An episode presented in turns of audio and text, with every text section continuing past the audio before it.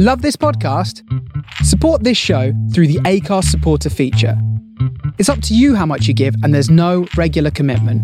Just hit the link in the show description to support now. Hey, my name is Bex, and welcome to Getting Emotional. Every week on this podcast, I'll be discovering a brand new emotion.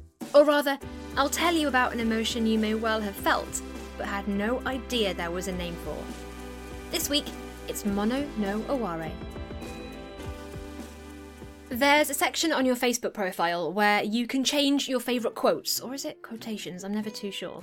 I doubt many people actually use or even update the section anymore. It's kind of, I think, a hangover from the beginnings of Facebook about 15 years ago. And when I joined the book, as uh, no one calls it, I agonised over what quotes should be put in there. I ended up with settling on a lyric from the Stone Roses, a line from Father Ted, and this from Jonathan Coe's book, The Rain Before It Falls. Alright, I'll try not to sound too pretentious as I'm reading this to you, but uh, no promises. Here we go. There is nothing one can say, I suppose, about happiness that has no flaws, no blemishes, and no fault lines.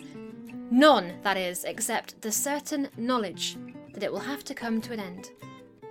Now, that is basically a long winded way of me, one, showing you how cool I was 15 years ago, pretty good quote, am I right? And two, explaining the Japanese emotion of mono no aware.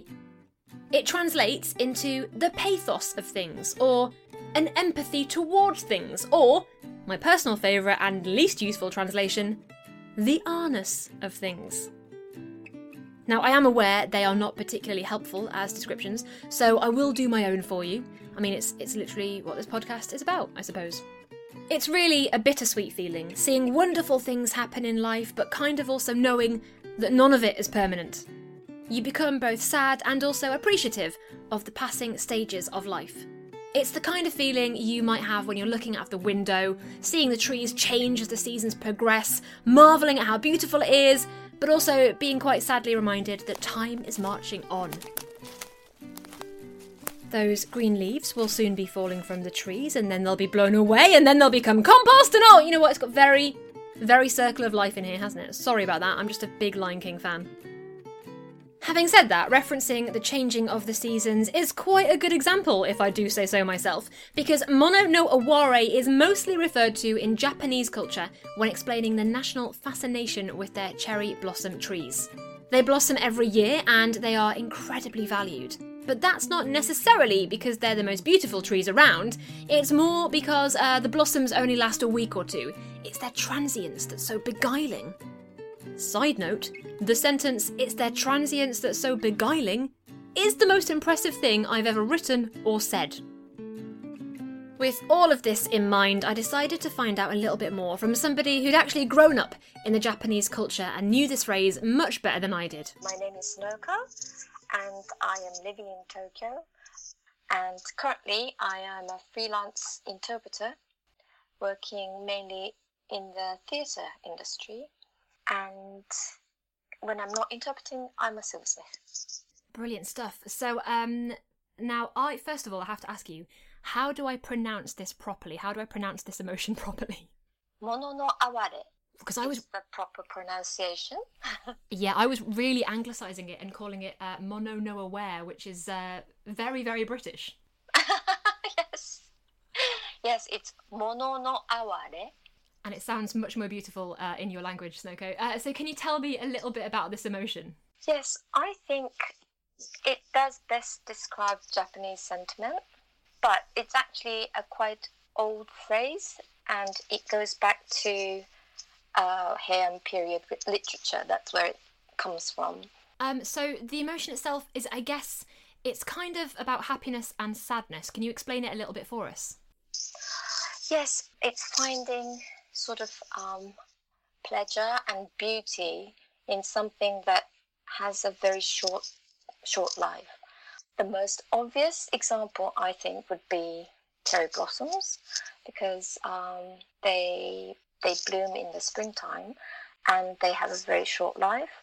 And because it doesn't last forever, I think Japanese find beauty in its sort of delicate and you know, frail, fragile things. It is such a beautiful emotion, and um, it's the kind of thing that I heard and I was like, oh, of course, that makes perfect sense. Um, is it something that you've kind of did you just know? Because I asked you about it and you just seemed to you'd heard this emotion before. Is it something that's kind of in the culture already? Yes, it's very much in the culture, and I think it's really in the blood of the Japanese. And I think it's because we've got very uh, distinct seasons. So, um, you know, spring you have cherry blossoms, like I've just explained, and then you have a very uh, short rain season for about a month, and then you know sizzling summer, which is very humid, and then suddenly you have a quite dry autumn, and then winter we have snow and it's very very dry. So we have this very distinct seasons. So all the plants, animals, you know, food, everything is quite seasonal. So I think we sort of find beauty and pleasure in sort of short lived things.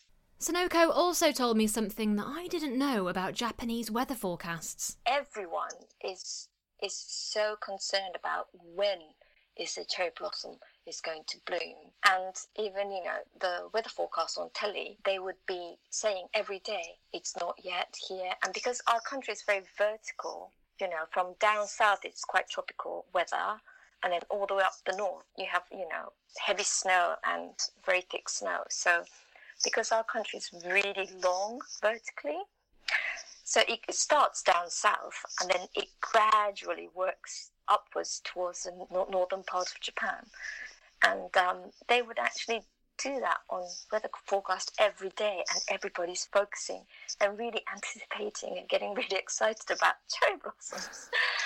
And they really appreciate and celebrate this flower in full bloom.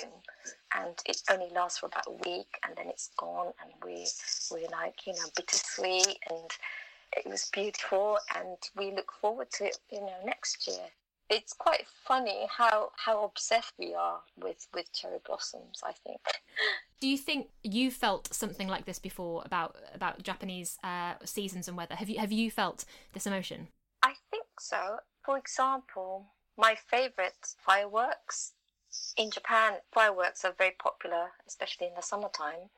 And when you say fireworks, you imagine this, you know, huge, magnificent fireworks in the sky. But there's this um, handcrafted Japanese traditional firework that's made of like um, Japanese washi, Japanese paper, and it's just a twisted piece of paper with with tiny bit of um, powder, firework powder at the very end.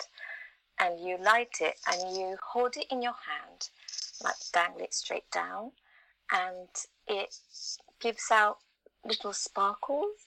And at the very tip of it, um, a molten ball forms. And then after a while, it sort of dies dies off. And it's very short, but very, very delicate and fragile and beautiful and that's my favorite firework. But I think for a lot of people in Japan, they love that firework as well. It's called Senko Hanabi, and it's very very beautiful.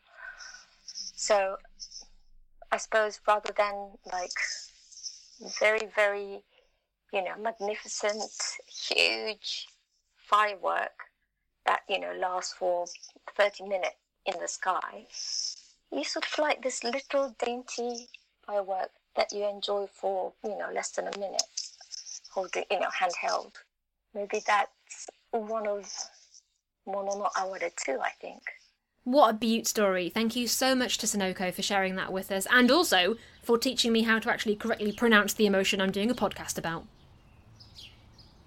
So the thing is, I live miles and miles away from any cherry blossom trees. The nearest tree to me right now is a houseplant uh, that is mostly dead because I forgot to water it. But even without Monty Don esque affinity for plants, I still recognise this emotion. It's something I've definitely felt, but elsewhere, in a non garden centre setting.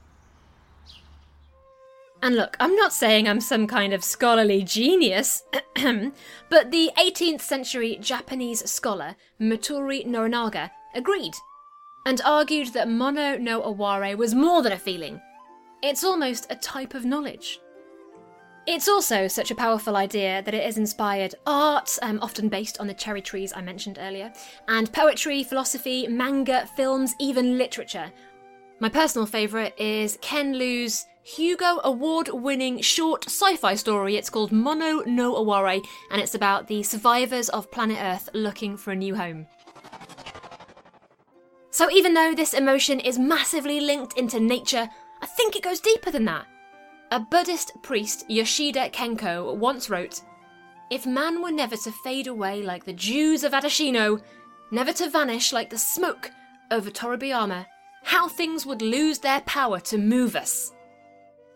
Sorry, I almost inspired myself there. I got very, uh, very in the moment. And don't worry, that is the last of the quotes in today's show. So here's the thing I guess, in a broader sense, Mono no Aware is all about appreciating the fleeting moments around us. Maybe seeing your child walk for the first time, maybe watching the sunset, maybe just hanging out with your friends, and knowing that the moment is, is not bound to last for too long. So take it in, and don't be too sad when it's over. This is Getting Emotional. That was Mono no Aware, and big thank you to Sonoko for chatting to me. Also, thank you to you for listening. Please do rate, review, subscribe, tell your friends, get emotional, and find me on Twitter at Get Emotional Pod. See you next time.